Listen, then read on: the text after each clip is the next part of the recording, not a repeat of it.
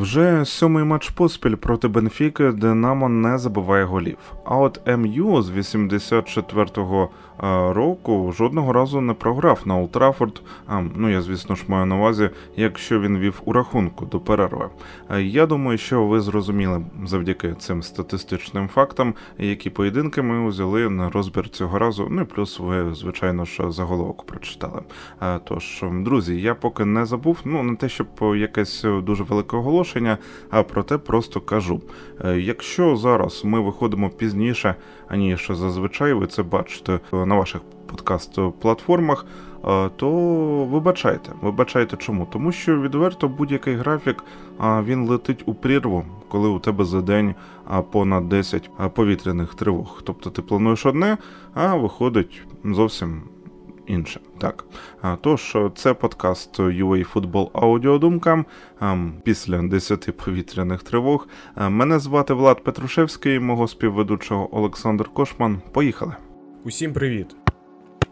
Почнемо із сумного, вже потім перейдемо до такого нейтрально-британського. Ну що ж, Бенфіка Динамо 3-0, і що сказати, справа навіть не у відсутності циганкова чи Попова Боже збав. Справа, якщо брати глобально.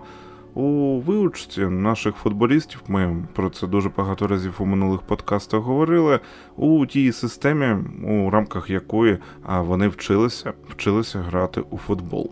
У Бенфіки інші принципи. Їм, коли треба йти вперед, то вони йдуть вперед, і у них це закладено на рівні академії, е, як і купа інших доволі модернових постулатів футболу. Тобто вони е, кожен сезон, кожен рік вони е, вивчають щось нове і інтегрують це у свою систему. Тому треба розуміти, що навчити чомусь там новому Сидорчука, Бєседіна, Караваєва, Кензьору, ну навіть Бущана. Навряд чи це можливо. Ну добре, сирота, забарний можна, але схоже, що треба для цього просто їхати прямо зараз у Європу.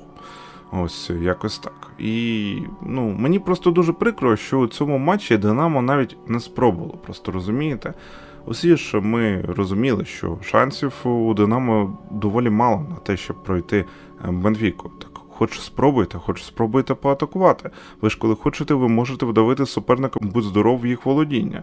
А так, а так що ми маємо? Ми маємо два дотики, два дотики у штрафному майданчику опонента. І це фініш. На фінальній третині поля у Динамо рухався лише Бояльський, у середній лінії тільки Шапаренко, ну ще трішки там Вівчаренко та або Дубінчак, і все, перелік закінчено. І цього, звичайно ж, мало, якщо ми говоримо про загальний командний рух. Їхати з тактикою до Лісабону чисто відбитися, коли тобі треба йти вперед, забувати, дуже сумнівна тактика.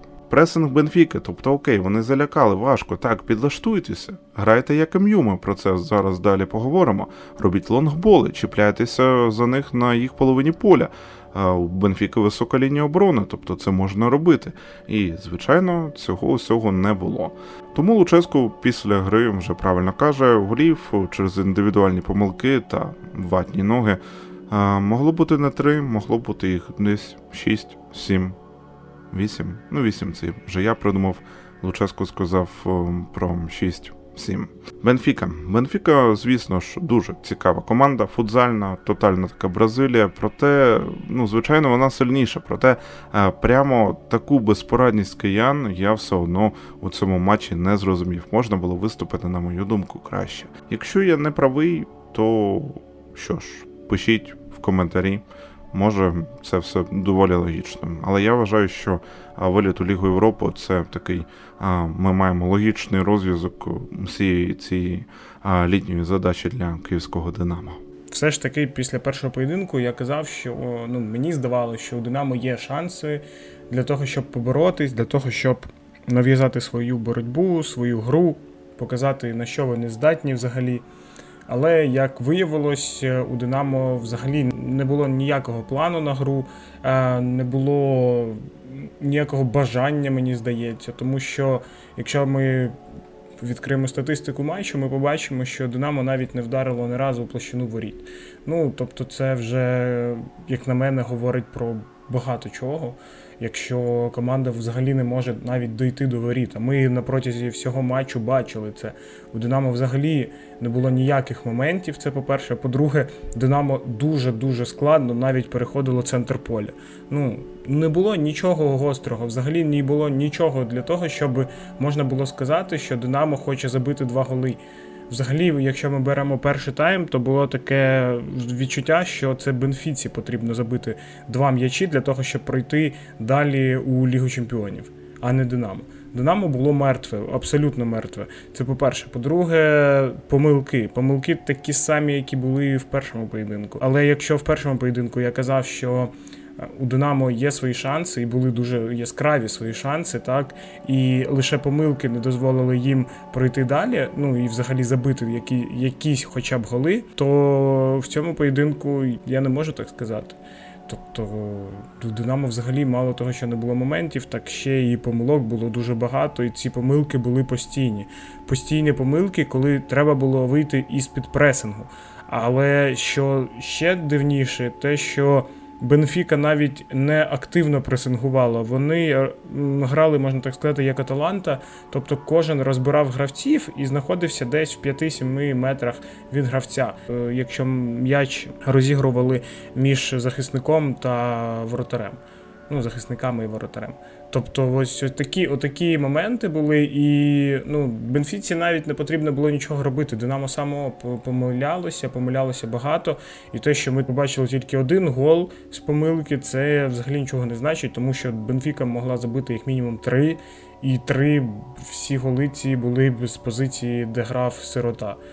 Ну, як на мене, це дуже-дуже дивно і взагалі не зрозуміло навіщо тоді гравець виходить на поле, якщо він помиляється буквально в кожному епізоді. Я не побачив взагалі е, від нього якоїсь е, такої строгої гри, сильної гри. Е, у кожному моменті він програвав. В центр поля взагалі у кожному моменті не, нічого не робив для того, щоб запобігти атакам. Я розумію, що у Бенфіки ну, достатньо така е, цікава група атаки з чотирьох чоловік, і ще підтримують її півзахисники. Але якщо півзахист Динамо не допомагає захисникам е, хоч якось захиститись, то ну, про що ми можемо говорити? Як Динамо повинно взагалі захищатися, якщо їй не допомагають ну, гравці, е, які повинні це робити? Якщо ми беремо там перший гол, то це Беседін просто проспав свого гравця, там почав падати, просто не зрозуміло, що робити. Це не просто він там оступився і тому так вийшло. Це помилка, це не вперше було. Він не тримав взагалі гравця свого. Тому, як на мене, це все і ну, доводить нам те, що Динамо просто-напросто не повинно було грати у Лізі Чемпіонів. Це по-перше, а по-друге, Динамо просто не готово там грати. І Ліга Європи це для Динамо зараз ну дуже гарний турнір, за який можна поборотись, там вийти, дай Бог, у євровесну і все. Ну це максимум, який може Динамо зараз собі дозволити. Ну як на мене, не бачу ніякого прогресу. Е, після першого поєдинку. Перший поєдинок був дуже складним, так. Але, як я вже казав, було видно, що Динамо може забити. Може забити, вона може грати в свою гру. Гравці можуть показати свій рівень. В цьому поєдинку взагалі не було Динамо на полі. Тобто, ну, для Бенфіки це була легесенька така прогулка і все. Тому що вони не бачили супротиву, не бачили нічого. Може, ще й преса там казали, що в принципі у Динамо є шанси, Динамо непогано виглядає, і Динамо якось розслабилось. Гравці розслабились, почитавши пресу, розумівши, що їм ну дійсно не пощастило в першому поєдинку. Але в цьому поєдинку Бенфіка все показала, показала, що ну реально на дві голови вище, ніж Динамо. Динамо слід е, якось якось перебудовувати свою гру якось налаштовуватись більш якісно на матчі, і тоді. Можливо, у наступному році ми побачимо Динамо у Лізі Чемпіонів. Або ще, ну, або вони там виграють чемпіонат і будуть Лізі Чемпіонів відразу. Ну, але не знаю. Зараз дуже складно щось говорити на рахунок цього. Ми кажемо саме зараз за сезон, який буде, е, як він буде, незрозуміло. Але ось Ліга Чемпіонів, Ліга Європи будуть приносити цим клубам гроші, а саме Динамо та Шахтарю, і це вже непогано, як на мене. МЮ Ліверпуль 2-1. Давайте поговоримо про цей матч, друзі. ну, МЮ відверто возив Ліверпуль. Таке не дуже часто побачиш. І чому так? Ну, локально підопічні Тенхага були, по-перше, неймовірно заряджені на результат. Це така командна тема. А у той самий час команда Клопа зіткнулася з травмами, доволі дивною грою в обороні у своєму виконанні, та, звичайно, з дуже дивною та неміцною грою у центрі поля. Ну, розумієте, трійка Фабіньо, Хендерсон, Тяго. Я вважаю, що це сильно зараз виключно на папері. Е, От якраз Хендо під час другого голу, що він робив? Він просто включив Жоржиньо на мінімалках та оформив цей привоз, тобто привіз гол для своєї команди. Не розумію. І мені здається, мені здається, що перший буде в формі половину сезону, маю на увазі Фабіньо, а другий, тобто Хендерсон, він вже не тягне, так як тягнув раніше, він вже більше до Мілнера там десь вже перетворюється, трансформується на Діда. А третій Тяго Алькантера він зіграє третину матчів у кампанії, і на цьому все. Тобто, а, от ось тому ми і побачимо набій Кейта, а, там Еліота, Мілнера, не дай Боже. І ну, це рівень е, півзахисту, я не знаю, якоїсь 10-ї команди АПЛ, дай Боже. Ось якось так. Тому, зважаючи на трансферну політику Ліверпуля, а це лише точкові посилення, а так звані дуже відомі імпульси за запитом Юргена Клопа. Тому мені здається, що цей сезон може легко стати у червоних перехідним. Щодо МЮ, ну я продовжу. По-перше, так, гарна робота від Тенхага.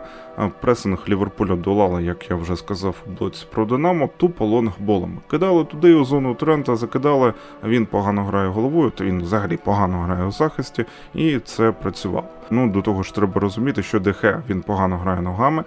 Короткі передачі це взагалі не про нього. Ми з Бренфордом це побачили. І переважно якраз ДХ туди і грузив, туди вантажив, вибивав. А логічно, тренерський штаб МЮ гарно попрацював. По-друге, ну прекрасна індивідуальна робота на фоні, як я вже сказав, загальної зарядженості команди. Абсолютно інший Лісандро Мартінес. Е, Проте треба водночас розуміти, так не забувати, що проблеми зі зростом ще дадуть про себе знати, дадуть про себе е, дадуть точніше прикурити. Ну бо Ліверпуль банально не та команда, яка буде вантажити на другий поверх, та й попереду у неї невисокі гравці. А от друга десятка АПЛ, я все одно думаю, дасть Олександру прикурити добряче, добряче десь прикурити, я в цьому впевнений.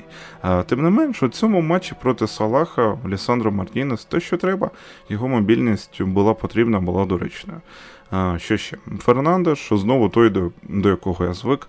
Розуміння гри, розрізні передачі, просто шикарні якості бійця. Щоправда, його, мабуть, треба було видаляти з поля під кінець матчу. А коли він не віддав м'яча Салаху, ну тобто, коли Мо скоротив розрив у рахунку. Ну, але то таке. Не видалили це на результат, я гадаю, навряд чи би вплинуло. Що ще скажу такого цікавого дійсно? Ще торік у Рашфорда, а, до речі, було поза грою під час другого голу, який забив МЮ, тому що цього сезону лінію ВАР от трохи розширили, тому гол зарахували. Браво, браво АПЛ, тому що мінімальними кроками, проте ем, ця ліга у плані арбітражу рухається до якихось покращень. А далі, далі з Борнмутом на Енфілді буде перша перемога Ліверпуля у наступному турі. Тут я навіть і не сумніваюся. А от щодо МЮ, я не впевнений, що це така стежка відродження. А кожен матч так викладатися, як виклався МЮ з Ліверпулем, нереально. Як Лідс, наприклад, з Челсі виклався. Це така чисто локальна самовіддача. І я погоджуюся з Тен Хагом, як він там сказав після матчу, it's all about attitude, проте треба ж підключати ще а, якісь важелі впливу. Тобто, що я маю на увазі? Ну, звичайно ж, тактично. І, звичайно, наприклад, із Роналду треба визначатися кадрово, куди він, що, чи погоджується на роль суперсаба, а, чи він буде просто псувати атмосферу. М, Це все дуже-дуже важливо для МЮ також. Поєдинок вийшов, е, можна так сказати, непередбачуваним, тому що е, з одного боку ми всі бачили перші два тури від Манчестер Юнайтед, і в принципі розуміли, що Манчестер Юнайтед не зможе і не повинен показувати якогось класного футболу. Нема за рахунок чого цей футбол показувати. Але з іншого боку, ми також бачили гру Ліверпуля. Ліверпуль, який не може виграти в перших вже трьох турах. Перші два тури закінчились в нічию, і поєдинки були такі ну дуже на тоненького. Ліверпуль міг е, як програти, так і виграти. Ну тому, в принципі, з одного боку здається, що там рівні шанси, але ми всі розуміємо, що Ліверпуль грає на високому рівні вже можна сказати 4 роки, і це п'ятий. Тому від Ліверпуля було більше очікувань, можна так сказати. І мені здавалося, що Ліверпуль повинен саме проти Манчестер Юнайтед показати свій футбол. Але ми всі, якщо повернемось на там 5, 6, 7 років тому. І подивимось за ці 7 років, як грав Манчестер Юнайтед проти топ-клубів, то ми побачимо, що вони взагалі постійно грають, використовуючи контратаки.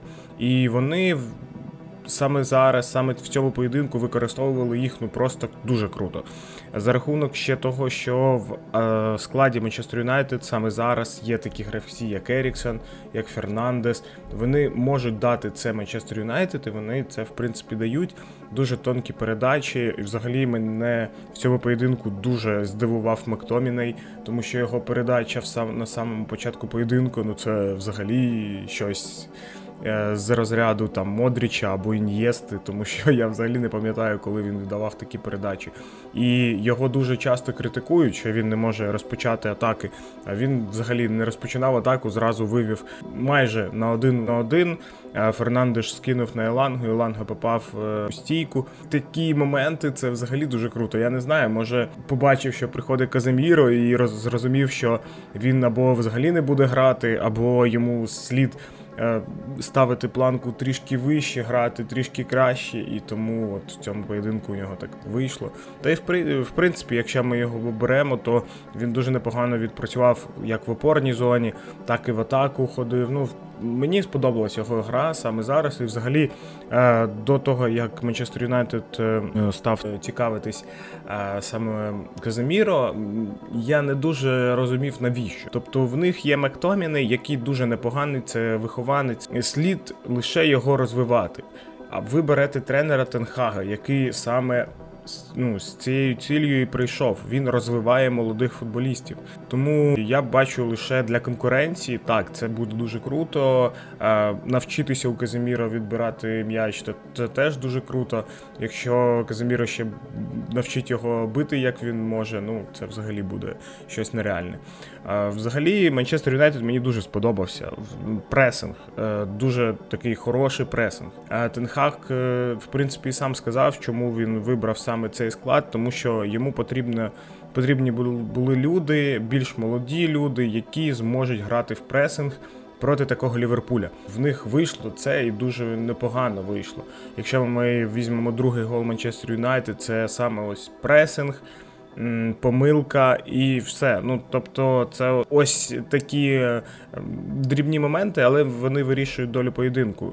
Ось це я побачив саме у цьому поєдинку, і це було круто. Ну тому що, по-перше, Хендерсон зіграв ну взагалі незрозуміло як. По-друге, в принципі, весь у Ліверпуль мені здалося саме зараз, саме зараз мені здається навіть, що вони не готові фізично. Фізично команда не готова, тому що Ван Дейк ходить по полю. Я взагалі не розумію, е, що він робить. В першому голі його провина, у другому голі його провина теж є. Тому що якщо ми там візьмемо перший гол, так він там прикривав ніби ворота, але Санчо реально знаходився у штрафному секунди 3-4. Це дуже багато, коли гравець знаходиться у карному майданчику. На нього ніхто не виходить, ніхто не видвигається. Пролітає Мілнер і все. Більше нікого нема. Ну це взагалі незрозумілі дії, тому що це ну, дитячий футбол. Дитячий футбол. Я е, от пам'ятаю, коли я тренувався, це взагалі табу таке було. Тренер завжди казав. Гравець не повинен бути у карному майданчику сам. Він повинен бути взагалі завжди під пресингом. А тут Санчо навіть стоїть, він навіть не вривається в цей карний майданчик, він стоїть в ньому і обігрує. Ну це взагалі щось нереальне. Більш того, я навіть скажу так, що усі ці проблеми Ліверпуля вони пов'язані лише з тим, що клопу не дають грошей на трансфери. Ті гравці, які приходять, ну це це дуже смішно, тому що є Нунієс, так якого купили за дуже дорого, майже майже 100 мільйонів. Але при цьому а, продають мене не дуже дорого, але ми розуміємо, що рі... Е, скільки йому років, і він хотів піти, і так далі. Але це просто заміна, це не посилення конкуренції. Посилення конкуренції це те, що робить Манчестер Юнайтед, це те, що робить Манчестер Сіті. Це посилення конкуренції. Це те, що намагається робити Челсі, але в них є проблеми навіть з стартовим складом. От ось ці моменти це і є посилення складу. І керівники Ліверпуля намагаються створити таку ситуацію, коли є просто 11 гравців, які грають на полі, і вони основні, і є там максимум 3 гравці, які можуть посилити. Це ненормальна ситуація. Я взагалі не розумію, як клоп з цим складом витягує команду там на друге, на перше місце. Ну це нереально, це це дуже складно, тому що нема конкуренції, нема е, футболістів, які можуть замінити, вийти, е, дати відпочити основним. Нема таких футболістів. А ми ще не забуваємо, що склад Ліверпуля він старіє. Ну тобто Салах. Ван Дейк, Мілнер, Хендерсон ці всі гравці вони старіють а їм немає заміни взагалі. Немає навіть е, гравців, які можуть з ними конкурувати, хоч ну, хоч, хоч трішки. Хендерсона я беру так, е, трішки, ну, може завчасно, але е, ну, Хендерсон зараз грає дуже погано. Ну просто дуже. Він другу половину сезону у попередньому році провів ну так собі. І зараз він грає ще гірше. Я взагалі не розумію, е, як керівництво не бачить, що Ліверпулю саме зараз потрібно посилювати півзахист. Ну дуже ти потрібно підсилювати. Ця проблема тягнеться вже два роки, тому що пішов Вейналдум, нікого не купили. Сказали, є Еліот, він буде розвиватись. Добре, він буде розвиватись, але потрібен гравець саме тут і саме зараз. Його немає. І це є великою проблемою. Тому що якщо б у Ліверпуля було там три класних півзахисники, прям реально класних, топових, і є Еліот, який може когось змінити, то тоді ну, добре. Але немає немає у Ліверпуля трьох суперкласних півзахисників. В них є просто там ну, один. Ну я вважаю там Тіаго ну, окей ще. Але там Кейта, ну ну ні. Ну він до, він нормальний, але це не топ-півзахисник. Хендерсон, ну він здав, і це теж не топ-півзахисник. Ну, Про Мілнера я просто можу сказати, що він дуже класний дід. Це все. Тому що хоче робити Ліверпуль взагалі, і що хоче керівництво, якщо вони не вкладають гроші. Вони купляють ну, двох гравців в атаку, але це ну, треба було зробити ще сезон або два ще назад. І ми ще не забуваємо, що у пішли такі гравці, як Орігі. Це гравець, який виходив, і він реально посилював у деяких матчах та міг е, приносити очки. А зараз нема таких гравців. Так, у Ліверпуля є травми. Ми всі ну, ми бачили це і ми бачимо це. Але ну, це не, не, така проблема. Проблема в трансферах, їх немає. Нема півзахисників, немає, їх ну просто реально немає. Ще одної людини там в захист потрібно було б, але її теж немає. Немає, ну і все. А що робити клопу, взагалі не зрозуміло. Він може і намагається когось витягнути з молодіжного складу, але там навіть напевно більше і немає таких гравців, яких прямо зараз можна поставити, і вони заграють там плюс-мінус хоча б 10-15 поєдинків за сезон. Ну просто немає. Не завжди в академії є такі гравці, і всі це розуміють. Тому дуже великий такий привіт Ліверпулю і керівництву Ліверпулю. Клоп просто не витримає і піде. Ну, колись там, може через рік, а може через два. Ну він просто е, розуміє, що він не в конкурентно спроможній середі працює. Він працює ну, на дві голови нижче, ніж його конкуренти. Він витягує Ліверпуль кудись ну дуже високо. Що стосується Манчестер Юнайтед, то ну ми побачили непоганий поєдинок від Манчестер Юнайтед, це так. Але все ж таки це один поєдинок, який вони виграли. І виграли проти команди, проти якої можна грати на контратаках. Ну, це я не можу сказати, що це якийсь ну дуже класний результат. Вони непогано грали, і мені в принципі сподобалось багато речей. Але ну ні, ми побачимо вже через там 10-15 поєдинків, що представляє собою Манчестер Юнайтед, хоча б на, поверхні. Це був подкаст UA Football Аудіодумка. Ми дякуємо вам за прослуховування. Нагадуємо коментарі, пропозиції, лайки, дзвіночки та питання ваші це все за замовчуванням. Звичайно, також підписка, де вам зручно нас е, слухати там і слухайте. Якщо правда користуєтеся Apple подкастами, то там не забувайте прожати 5 зірочок і залишити відгук. Я нагадаю, що ми маємо змогу зараз взагалі дивитися футбол завдяки Збройним силам України. Тож допомагайте нашій армії, не забувайте підтримувати її донатами. Посилання у закріпленій новині у стрічці на нашому сайті або в описі до подкасту. Тут як завжди. Не потрапляйте у положення поза грою та, та не ігноруйте повітряну тривогу. Слава Україні! Героям слава!